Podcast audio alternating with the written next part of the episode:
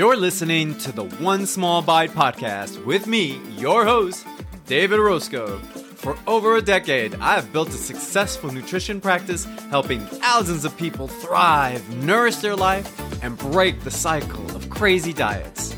We will take one small bite at a time to transform your health and develop a positive relationship to food.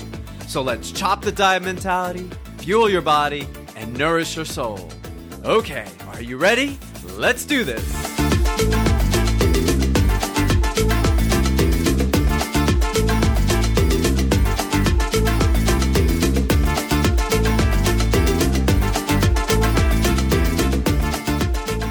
Hola todos, ¿qué tal? This is your host, David Orozco, with the One Small Bite podcast. In this podcast, we take an anti diet, self compassion driven, intuitive eating, body positive, and weight inclusive approach to help people make peace with food, their bodies, and their health. And we also help you try to eat more in line with your values so we get away from that weight stigmatization that we are so driven by in this diet culture. In today's episode 87, I'm bringing to you today an interview with a colleague of mine, Donna Shields. She's a registered dietitian nutritionist and co founder of Holistic Cannabis Academy. She is also a cannabis consultant. She's done various online training programs for health practitioners. She's worked in the U.S. Army Medical Corps and as a spokesperson for various Fortune 100 food brands. She is also a freelance food and nutrition writer, has co authored several books and cookbooks, including contributor to the Cannabis Kitchen Cookbook. Donna consults with the cannabis industry. She offers cannabis retreats for professionals. That's cool. And is currently focused on helping health practitioners in the US and Europe and we get to talk about more subjects, more ideas about cannabis, how it impacts our health, and what we really need to know about everything cannabis. We go into a deeper dive because I got a lot of questions from episode 79. If you haven't yet heard that episode, that also was a great introduction to cannabis. And so, Donna, in this episode, is going to take us through some of the same ideas, concepts, and myths about cannabis and talk to us a little bit more about what the Holistic Cannabis Academy is helpful for the two arms, one for practitioners and one for people and consumers. We also talk about the three main uses, primary uses for marijuana and cannabis. So stay tuned for that. We talk about THC levels and we also talk about CBD. And of course, we talk about regulations and how all of this is affecting us what to do, where to get CBD, and what to look out for, which is all so beneficial for all of us that are looking to CBD as an important way to help us with various health conditions. I'm really excited because we are dive a little bit deeper, and you'll love to hear her slogan at the end and how she approaches working with people so that they can use cannabis, CBD, marijuana um, in a way that is very beneficial to their health. So stay tuned to that because we've got some great concepts, great information from Donna. I'm really excited. Before we get started, I just wanted to remind you that this show is brought to you by my nutrition practice, TD Wellness, where we are anti diet, intuitive eating, weight inclusive, body positive, type of nutrition practice. So if you're tired of the rat race of diet culture and weight loss, weight regain, we are the group that can help you through that challenge. Feel free to contact us at tdwellness.com. Click the contact us and leave us a message. But what would be great if you can leave us a review, scroll down, give us some stars, leave us some review. Remember, those help us get out to more people. All right, folks, let's get started with the interview. Hi, Donna. How are you? I'm great, David. Nice to nice to chat with you today. Yeah, excellent. I'm so glad to have you on. I'm so excited to have you on. I'd love for people to get to know a little bit about you. Can you tell them um, who you are, how you got to doing stuff around cannabis, and where you are now? Sure.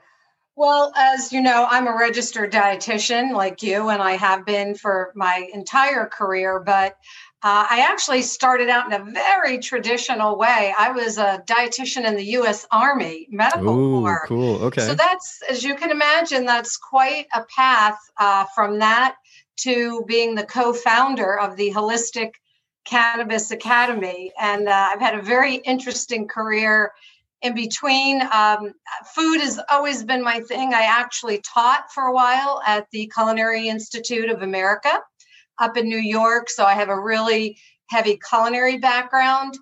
And uh, what got me into cannabis was actually a breast cancer diagnosis. Mm. And about seven years ago, as I talked to oncologists and breast surgeons to ask what they knew about cannabis in terms of uh, managing pain, anxiety, etc. Well, everyone looked at me like I had three heads. and I realized then, ah, there's an opportunity to build something, a program that would help educate and train health practitioners because there was such a gap.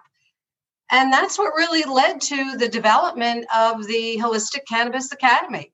Mm, okay. Can we talk a little bit about the Holistic Cannabis Academy? What is it and what do you do? Is it just for providers?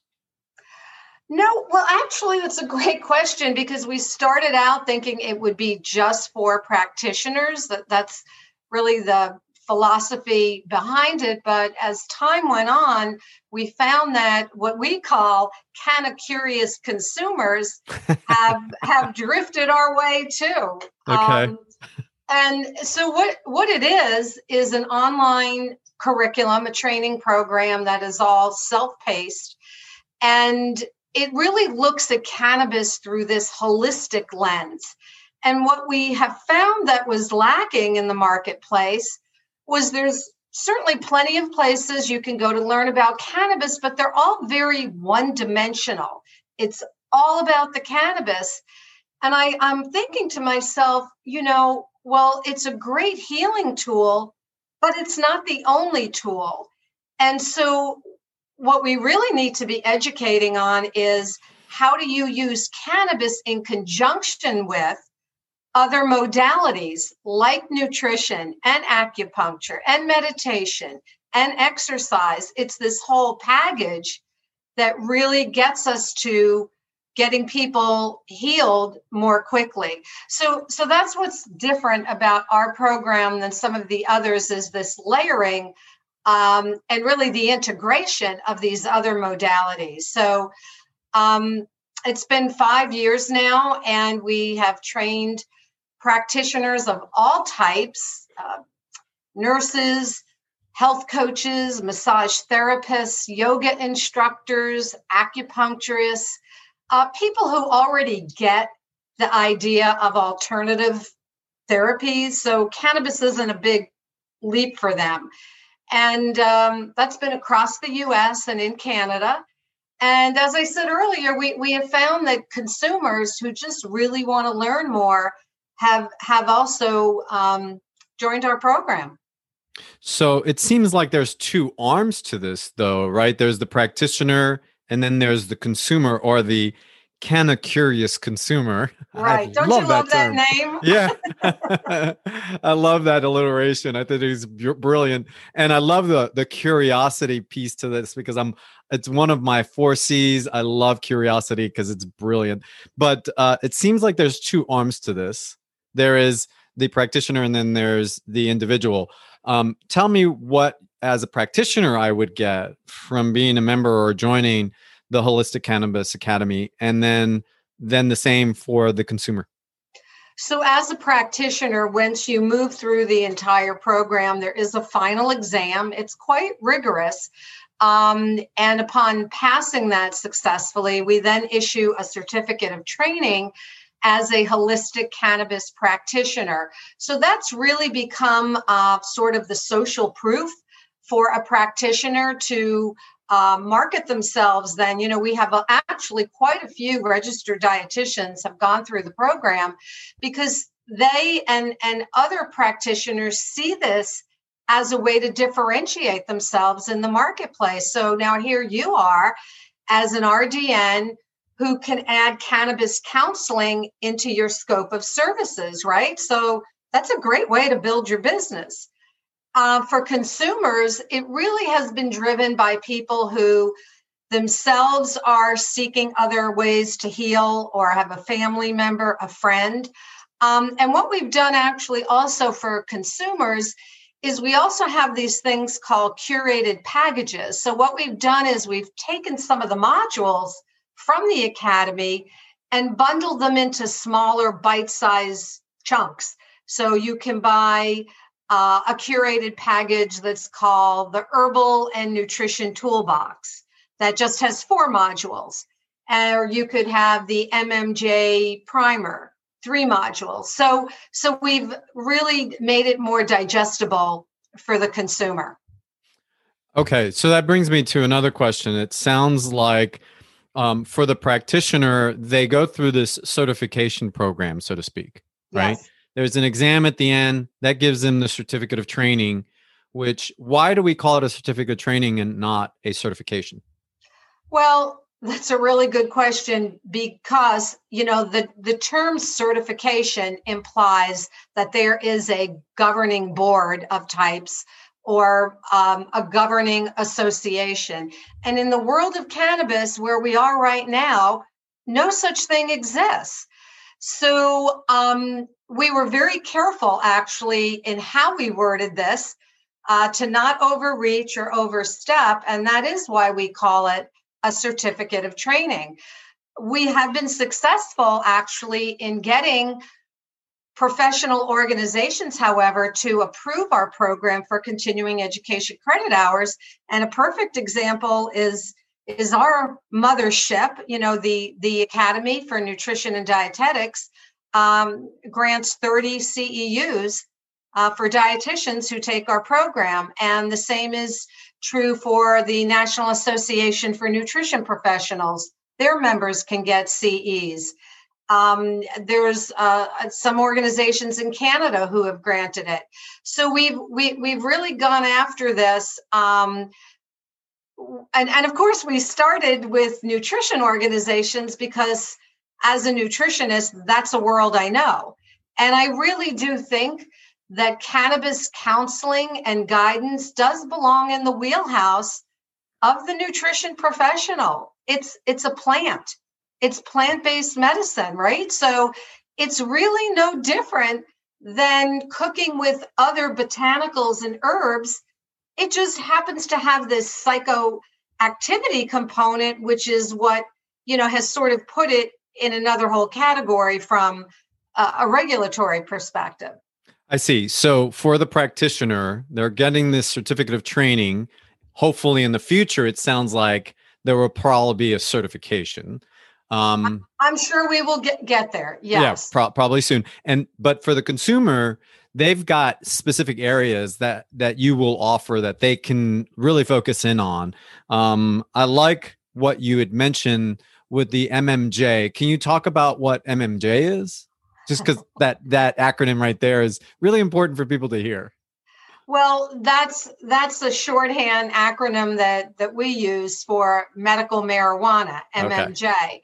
um, and i know the lingo is sometimes something that people get tripped up on right um, because we those of us in the business you know we we throw around these terms cannabis marijuana hemp you know and people are like wait wait what are you what are, what are you talking about so just to be clear, the you know the term cannabis is more of the nomenclature that we use from a um, a botanical point of view, and in the industry, I, I think you will find most people refer to it as cannabis. Marijuana has been sort of the street term that's been around for a long time, but essentially they they are referring to the same thing. It it is a a plant that is THC containing. And that is different from hemp, which typically is not a THC containing product. And there's where we draw the delineation. THC, no THC. So the delineation really is when we're talking about products that have less than 0.3% of THC. Those are the products that we see being sold um, CBD oils, tinctures, salves that are everywhere in the marketplace, right? In the grocery store, online, at the gas station. That is a whole different animal than the products we find in a licensed dispensary. So ju- just to be clear um, about that, those two big buckets. So let's talk a little bit about that. So you've got the Holistic uh, Cannabis Academy. You provide something or something. You provide certificate of training for practitioners. You provide a coursework and information for consumers. Yeah. So that they know, I would imagine that in some of those buckets of courses, they know that your information is providing them with okay, where to get CBD versus THC, what to look out for. Is that right? Or give me a little bit of information there. We we really are training people to have a foundational understanding number 1 about what is this thing called the endocannabinoid system in our bodies which most people have never heard that word. It's a tricky one to pronounce and it was never taught typically in medical schools, or none of us learned about that as dietitians. Most health practitioners have never learned about this, and it's a critically important system of receptors that is really quite responsible for maintaining homeostasis and balance in our body. So, and that's one of the reasons why cannabis has rather far reaching and diverse medical benefits because we do have these receptors throughout our whole body. And and so sometimes people I often get the question, well, oh, you know, well how can this one thing cannabis, you know, it can help with sleep, it can help with pain, you know, uh, it helps with anxiety, depression, mood disorders. Well, that's because it, it is this endocannabinoid system that that that we have with receptors throughout all parts of our body that's a good point that i was going to ask also is why does something like cbd help so for so many different areas because what comes to my mind is that well wait a minute this sounds like a miracle cure. If it's been a miracle cure why has it been classified as a class 1 drug? That's not fair. So that there's something going on here. What's what's up? Well there there's a real division here and we you know that's another whole discussion about the drug policy laws in this country historically. That's for another podcast. Yeah yeah that's but the but but the short answer is that there has been research done very well documented peer reviewed studies. You could go to PubMed and find thousands of studies on cannabis and a whole host of health conditions. And most of those studies have all been done out of the US, but they're there. And so our health system here has just recently uh, been willing to take a look at those and practice. And, and, you know, honestly, this is one of those things, David, that has been driven by the ground up. Patients and consumers are the ones who really have kind of driven the interest in this because they really have gotten sick and tired of a lot of the side effects of their pharmaceutical drugs and they're looking for something different. So it's been the patients, the consumers that are going into the doctor's office and saying, Hey, what do you know about CBD? Do you think it will help me? And so this has forced the professional community to have to get on board. Mm-hmm. So it's it, has been an interesting, you know, grassroots kind of uh, movement when it comes to this emergence of of cannabis and CBD products in our marketplace. So because the endocannabinoid system has so many different receptors, we have discovered that cannabis is involved in a lot of these very same receptors because they contain those chemicals that are attaching to those very receptors. So, therefore, that's why it's so helpful for various different complications like sleep, like um, what else? What is it pain, beneficial pain, for? Pain management is the number one reason that people use cannabis medicinally. When you survey after survey, no matter where it is, the top three reasons people give for using cannabis is for pain management, to sleep better, and to manage anxiety slash depression. That was the one that I was going to get to as well. It's interesting because I had uh, a client not so long ago say, well, you know, they say that marijuana is not addicting, but you look at those people that are using marijuana and they're just, uh, they look like they're sloths and they're just, you know, they're lost and blah, blah, blah, and so on and so forth. What, what would you say about that? Well, I would say that that went out with the horse and buggy. Uh, you know, and, and part of what we're dealing with here, let's face it, is there has been a stigma, right? And it has been eroding away but there's still a stigma for some people. So I, I do get that, you know, and I get the jokes. In fact, I just spoke um, earlier this week at the Colorado State Dietetic Association annual conference, vir- virtually, of course. And, you know, somebody made a comment about, you know, who's bringing the joints or, you know, something. And, you know, and it's funny, but it, it really just speaks to the fact that this is medicine and we really have to look at it as medicine but so we still have this stigma we got to get past i'm fine. And once uh, you know what makes people a believer is when they have had you know the turnaround themselves or somebody in their family their friends and they've seen it work. And that's when people get on board. They they got to see it for themselves. You know you you this is not the line of questions that I had coming into this, but I, I can't help but get myself around this a little bit because it does really speak to sort of the horse and buggy. Let's get in line with what what this is really uh, used for.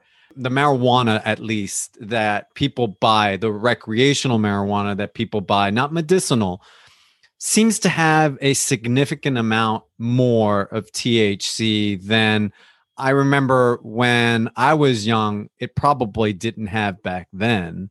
Am I wrong to believe that? And then before you answer that, the reason I'm asking that is because I'm trying to also not advocate, but further that client's comment about, well, you see, if guys or people use marijuana, they're just lazy sacks of shit laying around and not doing anything. So, you know, what the heck's going on? Um, what would you say to that? Well, it is true that there is a general movement right now in the cultivation world to grow cultivars or what most people would call strains. The technical proper term is cultivars to grow cultivars with higher percentages of THC. That's true. However, some of those high percentage products are being sold in medical dispensaries because some patients who have really severe pain need and can handle very high doses of THC. I have talked to patients who are using 500 milligrams of THC a day. Now, for most people, that would knock them unconscious. Some people function okay and it manages their pain. This is such an individual thing. It's it's not like a pharmaceutical drug you know where there's a very standardized dose. There is so much trial and error that goes into using cannabis and it just varies from person to person. So what works for one person's pain you know would put somebody else under the table so I wouldn't necessarily say that high percentages of THC are only for recreational use. Sometimes that's what a medical patient needs, and they can handle it and they can go to work. and function.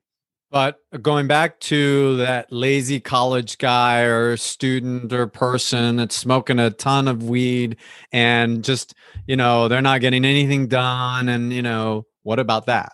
That that exists. I, I mean, it it does, and I don't think though that that should be used as the whipping post or the reason for people not using cannabis medicinally. I, I mean, you know you can make all the excuses in the world that you want and and you have to be a believer in this too i mean i i have found that what what's occurring right now is that the proliferation of cbd products in the marketplace if, if people can understand them and make smart decisions it's become an entry point for people they they they feel like they can dip their toe into it because oh i'm not going to get high so from that standpoint, the CBD, you know, plethora of products has been a good thing.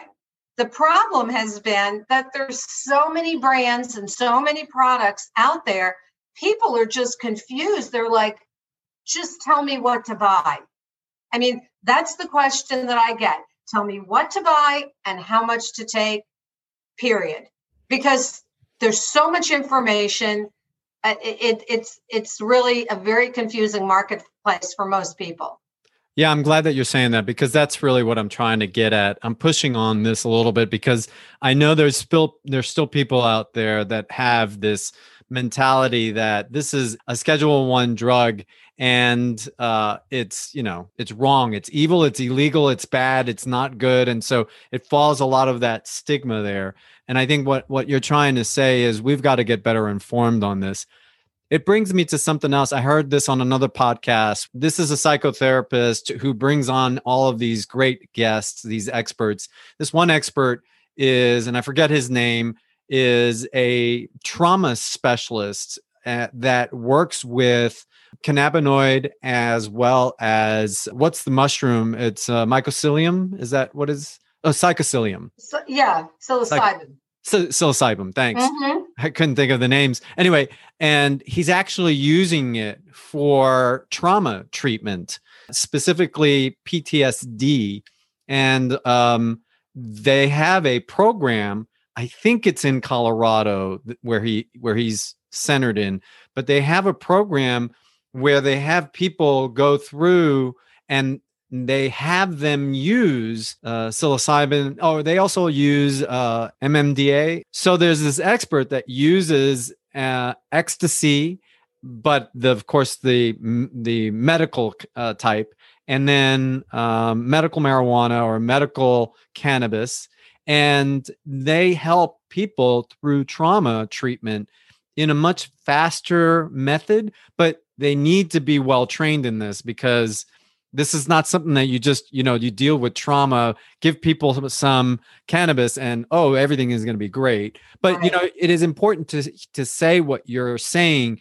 There is some great uses and we really need to um, be open to a lot of this information well again i i can say that for most people that certainly people that have taken our program, they come to it because they've had a personal experience or mm. somebody mm. in their family they they saw the magic happen and so that's what you know in life in general right we you know we we we we have to see the proof and and when we see it in our own lives or someone that we care about then the light bulb goes off and and if not then it's very easy to just kind of sl- slough it off and kind of go down, you know, the party line that's existed for so long on this topic. So, um, you know, and actually, we have a module in the academy. Um, cannabis use as an exit drug. You know, the prevailing wisdom had been, oh, it's an entry drug to harder drugs. Well, no, that that's not borne out by research. And in fact, just as you said, it's being used in a lot of rehab programs. And we've had mental health counselors who worked in drug and alcohol addiction take our program for that very reason to start using some of these new tools and techniques. I love that. I think that that makes me think about a lot of clients that I have. So I'm going to go into one specific area because this has a lot more to do with nutrition. What about using uh, cannabis for people with an eating disorder? Is there benefits to that? Uh, how does it use? Can it be used? Is it a good idea? Is it not a good idea? Well, that's a tricky question because when we get into different, and I'm going to put it under the big umbrella, uh, for lack of a better word, of you know, kind of a mood disorder. Um, and you know, within that realm, we can have people that are bipolar and schizophrenic, and, and have all sorts of emotionally seated issues. Working with cannabis can be tricky, and sometimes it can be very useful, and sometimes it can exacerbate the situation. So you really do have to be, um, if you're working in this um, psychotherapy area, you really have to understand the person's condition and understand the nuances of the individual cannabinoid components. So I'm going to give you an example. There's a cannabinoid, and there's like over 100 of them, right, in the plant, and we have flavonoids and we have terpenes. There's a lot of goodies in this plant. But when we look at cannabinoids, um, there's one called THCV. So it doesn't act like regular THC, which is the component that primarily provides the high, but which also provides a lot of pain management. But THCV, a lot, some of the research that's been done on this has shown that it can work by possibly two mechanisms when it comes to food intake.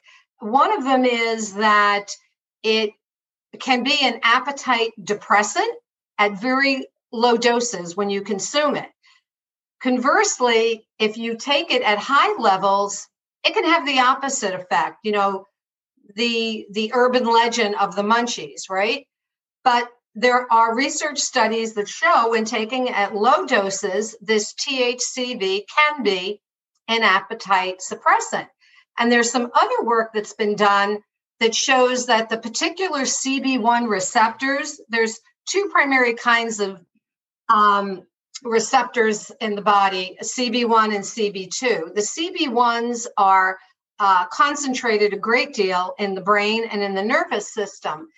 And there's some work that's been done that suggests that this THCV can um, alter uh, some of the brain mechanisms that uh, seem to be altered in obese individuals. So this now gets into more of uh, you know a neurological di- discussion. So there's some fascinating work that's going on. So this is a long-winded way of answering your question. I think that it these these products this plant could be useful in an eating d- disorder but you really have to drill down and understand the nuances of some of these individual cannabinoids this is the reason why you have the certificate of training well I'd like to think I know a little bit more than the average bear. well, but I mean, in reality, I work a lot in the eating disorder realm. And yeah. to think that cannabis is going to cure people of an eating dis- disorder or is going to help with weight regain it, it is is a very narrow-minded approach or idea partly because of what you're saying there's there's a lot of nuances to this it's not just smoke this, eat more. Eating disorders in itself is ex- extremely complex. Right. Eating disorders also includes people that are not of the typical white, thin, and emaciated body. You have women and men, you have people of smaller, larger body sizes that run the gamut. So to to use the drug for a purpose or an intended idea is not important. I say this because I've had parents who have asked me about it and I and I try to give them a, uh, an answer similar to yours. It's like, well, it's not that easy. First of all, the drug attaches to itself in different ways. I would also say something a little bit different. It's interesting that you bring up the whole uh, dosage. So at a low dose, it might decrease appetite. At a high dose, it might increase appetite. Hence the munchie, the you know the right. urban legend of the munchies. But there's also the individual. And so that individual might not have the same receptors heightened or or genetic predisposition to have the munchies by having large doses. Is that right? Is that something that we know? Well, I'm glad you brought up this genetic makeup idea because the other thing I wanted to tell you about as we get even more sophisticated in this area is that now we are starting to have diagnostic tools that are pairing people's genetic makeup with what cannabinoid profile is going to be most appropriate for them. Now, talk about personalized medicine, right? I love that. That's, yeah, that's brilliant. You know, that is so far at the other extreme of somebody thinking, oh, this is still just stoner stuff. So, and there's a big spectrum in the middle where, you know, everybody, people are at different points along this spectrum. But the fact is that we are now be- able to really look at someone's genetic makeup um, and also tying in what medications they may be taking and where there may be a cannabinoid drug interaction that needs to be considered. You know, there was prevailing wisdom, you know, a lot of people would say, oh, you can just smoke anything or take a tincture and it's fine. It's not going to interact with any drugs. Well, yes, it certainly could. So that too opens up another whole can of worms here that we have to be mindful of. So there's a lot to know, obviously. and and so as as professionals can get more educated on this, I mean we are we are going to start seeing eventually practitioners, I am sure, that really have a specialization. I mean, we're seeing it already at the master's degree level of programs um, there's a number of universities now that you know are offering cannabinoid medical science master's d- degrees and that's a great thing. So finally people are you know f- from a professional point of view they're they're going to understand what some of these real nuances are of of prescribing the plant uh, in the most efficacious way for for their patient yeah, there's a lot there that we are not yet exploring. Oh, I we're think just scratching the surface right now. Baby steps right now. Yeah, yeah. Wow. Uh, I found the name of that uh, expert. His name is Saj Razvi, and he's with the Psychedelic Somatic Institute in Colorado. It's in Colorado. Okay. Yeah, yeah. So, so very interesting. But I I I love what you're saying here. There's so much more to this that's that that we are just like you said, we're scratching the surface here on all right. of this. Um I have another question. How does this all tie into nutrition? What about cannabis and nutrition? How does the where is the interplay? I know that you said that as dietitians, we are poised to work with this because it's an herb. It's something that we ingest. We don't just smoke it. We use the oil or the byproducts or even some of the straight up leaves um, into mm-hmm. recipes, right? right. So I, I, would imagine that that's the area. But is there other further interplay with nutrition, and how does that work? Well, the reason why it makes sense with nutrition is because cannabis, you know, as we know, the vast majority of conditions that we have are, are the result of inflammation, right? And we do nutrition therapy for people to very often reduce inflammation by the foods that we suggest. Well, cannabis is also a great anti inflammatory. So here we now have two things that are working toward the same common goal. So again, I'm a big proponent of this layering of modalities. So if you're suggesting to somebody a certain uh, diet plan or a style of eating that would be anti inflammatory, why wouldn't you want to also suggest that they could add cannabis or CBD into the mix and ideally, you know, get feeling better more quickly and without any side effects of a pharmaceutical drug. So many of the conditions that respond to nutrition therapy also respond well to cannabis. So yeah, they they go hand in hand. Yeah, I wouldn't do anything with inflammation or anti-inflammatory responses using food per se. I wouldn't prescribe a diet in that regard. That's not the way I would do it, but there are dietitians that do that.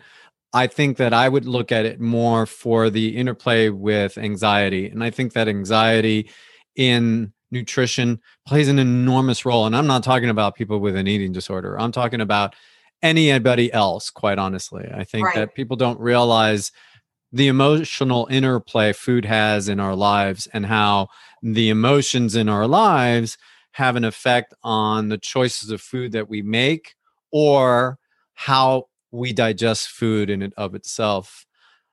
Along those lines i think that's that's something that's very also very interesting. I i love the idea of the use of marijuana along with nutrition in this world but i can't help but think there are people out there that are saying well you know the fda is not doing a good job. There's a ton of these you said it a little while ago you can go to a uh, a grocery store or you can go to the gas a, station. A gas station. Like, do you really yeah. want to buy your stuff at a gas station?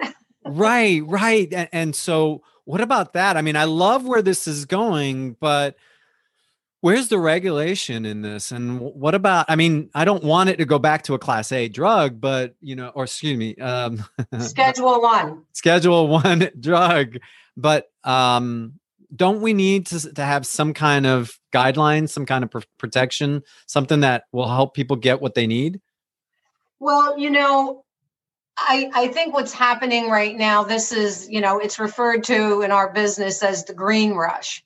Uh, and and there is a rush of products obviously in the marketplace and i'm talking now about cbd based products which we buy everywhere and i think what will happen I think, like with every industry, um, when something's new, there's a ton of stuff thrown on the market, and uh, there's going to be a real shakeout.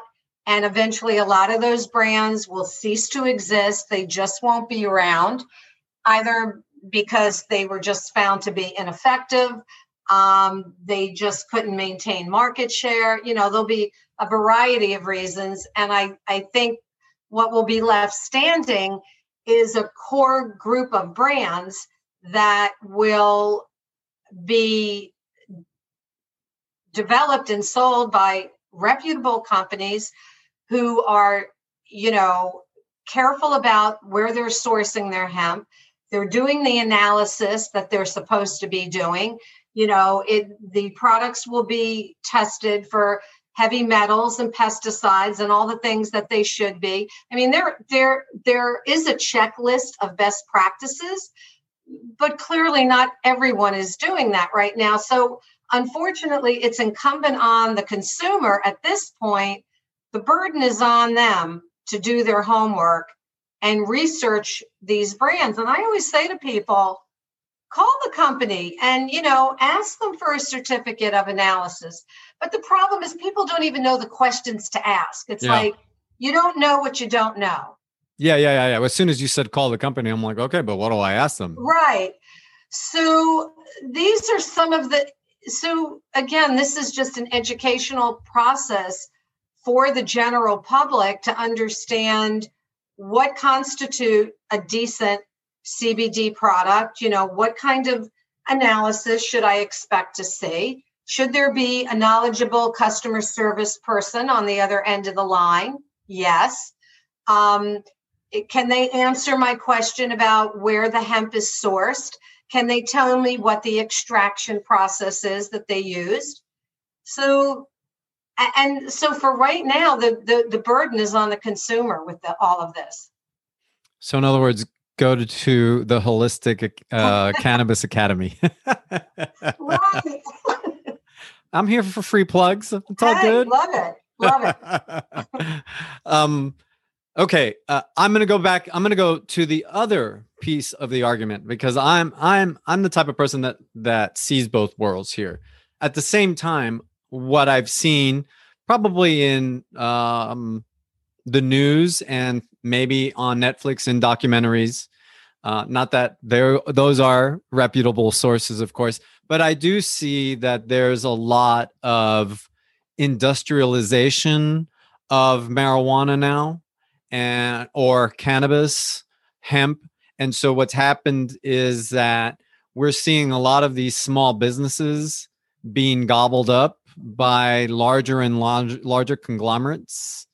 Uh, and it doesn't give the opportunity to provide a free resource to well i wouldn't say free but i i can grow uh, marijuana in my backyard. I mean here in atlanta the weather is pretty decent and uh, it could probably grow okay or i can grow it in my basement. Why can't i sell it? What would you say about that well, because there is a regulatory and a licensed structure for selling this stuff, even though it's federally illegal. Each state, of course, has their own licensing structure. So, no, like you can't just make some moonshine in your basement and go legally sell it, right? Um, so, so there is a regulatory framework in place that has practices and guidelines. I don't want people to get the impression that even these large uh, cultivators are just shooting from the hip and everyone's just doing their own thing, because that's not the case. In all fairness to the industry, um, these large companies actually, I think in the long run, are going to be a good thing for this category because as businesses get bigger, they are under the scope of um, regulatory agencies and they are and they have to follow certain growing pr- practices um, and and guidelines. So i think there was a lot more you know when it was all mom and pop dispensaries you really had no idea where this stuff was coming from how it was treated what was how it was being handled so, from my point of view, I, I think this, and you called it the industrialization of cannabis, and, and that's true. Um, the days of the mom and pop dispensary are gone. Uh, most dispensaries now are run by probably 12 to 15 very large companies that operate uh, on a multi state level. And oh, so when gonna, you're. I, I was going to ask that. So the, the 12 conglomerates that work in all the states in the United States that have legalized marijuana. Yes, and the brands may be different, you know, so mm. it may be the same umbrella company, but but the brand or the retail stores in California may be called one thing. They may have a different name in Colorado and a different name again in Florida.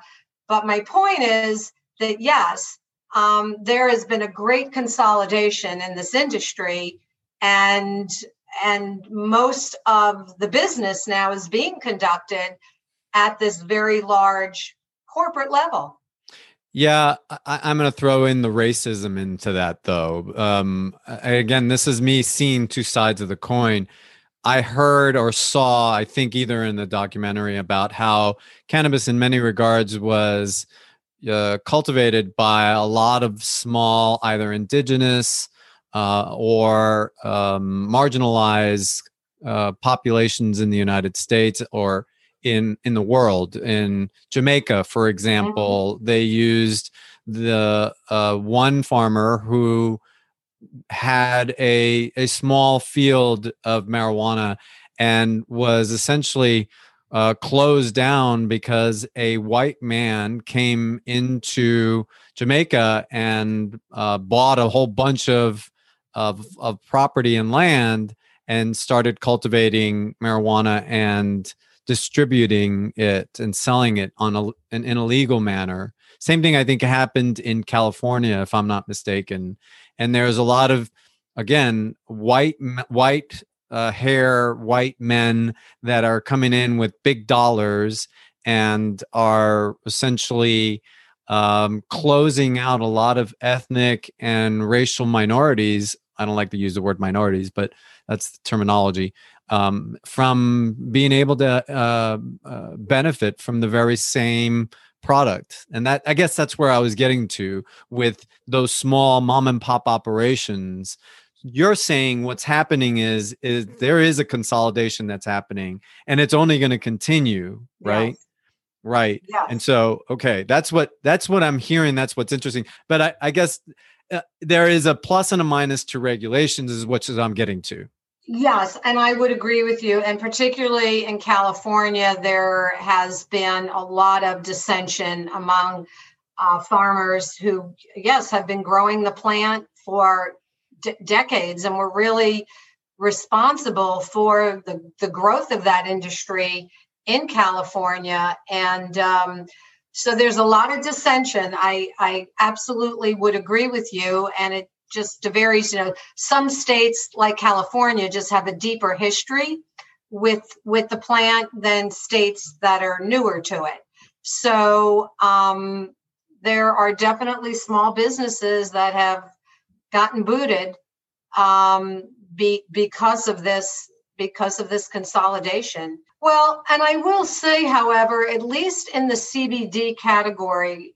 now in terms of products I have seen some terrific brands that are really being developed and sold by, you know, a mom and pop setup. Uh, one of the women who did a number of modules for us. Um, she's out of Oregon and she happened to have a real deep history in Ayurvedic medicine. She's got an awesome line of CBD tinctures and, and other products that you know are using her botanical ayurvedic expertise so there are people like that who who are still who are hanging in there and i think there will always be a market for brands that really are are made you know from the hands um, of of the founders, so to speak. And and there's there's people who do appreciate that and do want it. So those brands are are out there. You just you know they they aren't the brands being sold at the gas station. Do you talk about some of those brands uh, in your courses? You know, we we don't talk brand specific because it is such a drastically fast changing part of the business what I would talk about today would be obsolete in mm. two months. And because what's available in one part of the country varies. I mean, this is such mm. a regional uh, thing uh, in terms of the distribution and the products. And it's just so that that's something I get asked about a lot. And, um, but it just isn't practical for us in in a in a self-paced program like ours. Yeah, we really need to make it federally legal, don't we? It, it will happen. I mean, the train, I believe, has left the station. You know, with this last election, we added uh, Arizona, uh, New, New, Jersey, Jersey and mm-hmm. Montana mm-hmm. Uh, to full legalization, and Mississippi added medical, and South Dakota added both medical and adult use. Mm. So, I mean, every time, every election cycle, this is you know we're we're one step at a time. Okay i'm going to go into some basic questions and then we'll we'll wrap up but i want to ask what would you say to someone who hasn't used uh, uh, cannabis and wants to use it for something? Say they want to have uh, use cannabis for back pain or shoulder pain or leg pain knee joint pain or maybe for anxiety or for their sleep. What would you recommend for them as a practitioner well, my mantra is always go low and go slow. So, you know, right out of the gate. And again, this would depend on somebody's body size, but you know, two and a half milligrams of a THC containing product, five milligrams, that's the most. Actually, two and a half would be a very moderate, what we would call a micro dose um, to to try, and you could try that as a tincture under your tongue, for which you will get quite immediate um, relief. You know, eating an edible because of the way it's metabolized just has a much longer onset. That could be 45 minutes plus before you get any re- relief. So depends on, you know, if you're in acute pain, you need something right now, probably a tincture is going to be a good bet.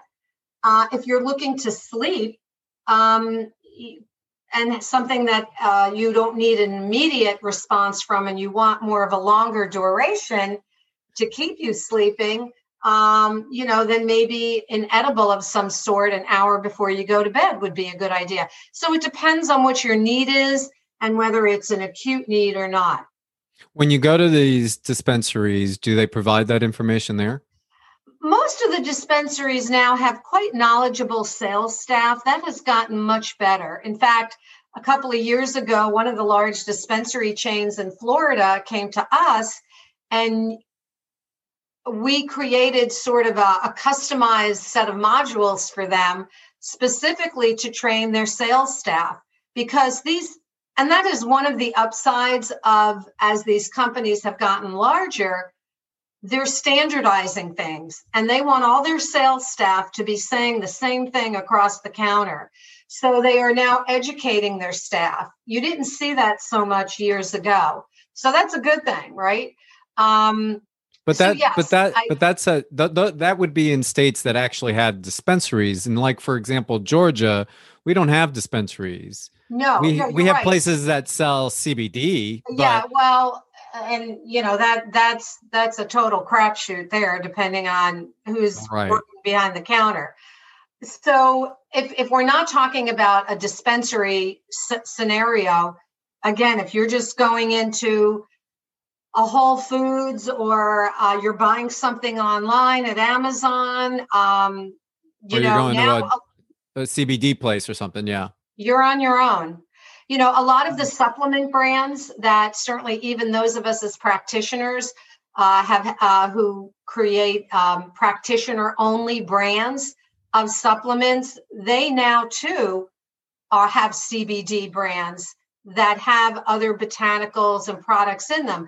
So there's a level of, um, I would say, some due diligence as a practitioner, for example, if you were interested in carrying a line of products, that would be a good place to go do some research with those brands. I would have a little bit better sense of confidence with them because yeah, they've been see- in the supplement business. They they they know how the game is played and yeah, the rules that have to be followed. Yeah, you see that that's one of the things that that why I go back and forth with the two different arguments about regulation because to me the FDA hasn't done enough with supplements and supplements are crapshoot in and of themselves. Even these very large um supposedly reputable companies you don't know what you get and you don't know how you get and they're all they're all self-regulated. They're not right. you know they don't have anybody in coming in and inspecting their product and their services so that's why i was mentioning i was asking about you know you know can you go to a cbd retailer and get that same level of information? I guess what i'm hearing with this is you really you need to do like you said you need to do your own due diligence. You need to do your work. So again it falls on the the individual but at the same time there are professionals like the ones that you are providing the certificate of training that have a little bit better knowledge of all this. What about physicians? Do you have physicians that have gone through your program? no, just a handful. And the reason why it hasn't been more is because in states where physicians uh, are able to be the recommender, that's what they call it. If you can uh, authorize a medical marijuana card for someone, um, there's a benchmark that each state has come up with with how many hours that physician has to go through uh, a training. Well, the reality is that threshold is quite low in many states. Mm. So, quite frankly, a physician can sort of check off the box in many states by doing four hours, six hours. And, Mm. you know, do they want to put in 30 hours with us? Probably not. Now, having said that, there are certain physicians and DOs and naturopaths who are doing their homework. And really, there are some very knowledgeable doctors out there now who they really are, have built their whole practice around this. And that's what they've become known for. But there's also still a very, very negative stigma around CBD or cannabis or marijuana, isn't there? Again, I think it depends on the region that you're in, not necessarily. I mean, I know some physicians who really have fabulous reputations, and because they're doing it right, and their patients are coming out of there very pleased with the results. And again, it's not like these docs are just saying, uh, go smoke a joint and I'll see you later.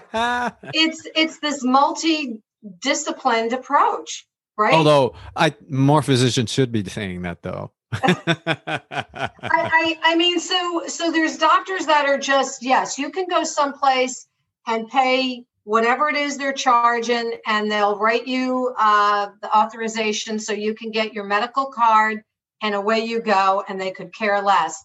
And then there's other docs who really understand this endocannabinoid system and how the the mechanisms work with a whole host of co- conditions. So they're not going to say it's going to cure you, but boy, it sure can provide a great deal of relief in conjunction with these other therapies. Donna, this was fantastic. I've got more questions than we have time for. I, I need to have you on the show again. The information you've provided has been fantastic. I can I really can continue talking about more of this with you. All right, now comes that little fun question that I had I warned you about. I think you- oh, I'm you might- scared. Yeah. no, it's no big deal. It's just a fun question.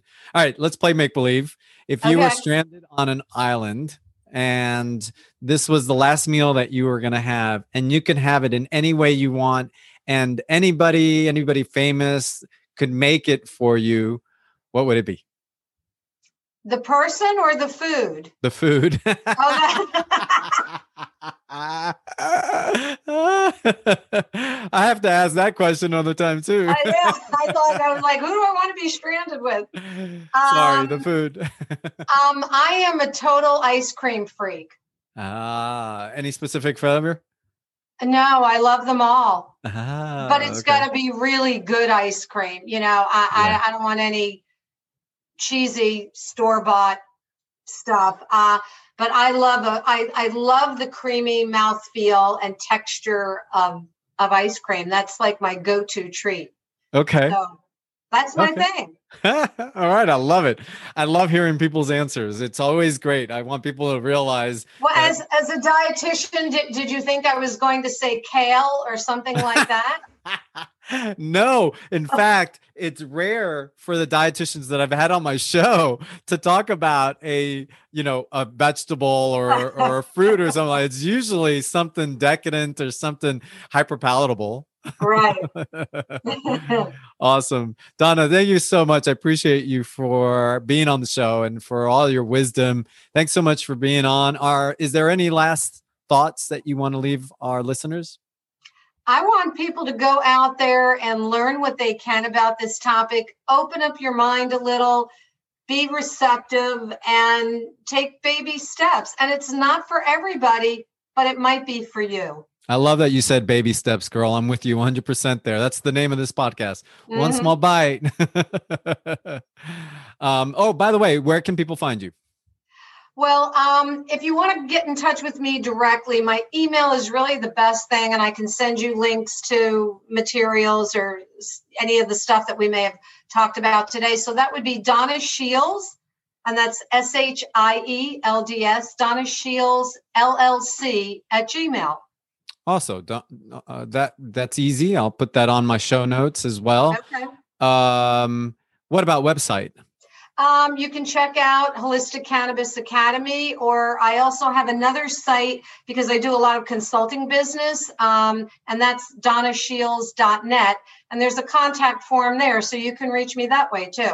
Awesome. Perfect. Great. And again, I'll have all of that in my show notes as well. Donna, okay. thank you so much. I appreciate Thanks. you for being on and uh, look forward to chatting with you again soon. This was fun. Thanks, David. You're welcome. See you soon. That was just some great wisdom and information from Donna Shields, registered dietitian, nutritionist, and co founder of the Holistic Cannabis Academy, and also a cannabis consultant. I just want to say thank you very much to you, the listener, for tuning in I'd love to hear your feedback. Remember, if you get a chance, please go to the review section either on Apple Podcasts on an iPhone or in iTunes if you are using the iTunes app on an Android type device. And go to the review section, leave us some stars and a review. We'd love to hear from you. And remember, if you haven't already, go ahead and subscribe to the show so you get these episodes downloaded directly to your device and podcast player of choice. Okay, folks, until next time, remember chop that diet mentality, feel your body, and nourish your soul. Hasta luego. Oh, yeah.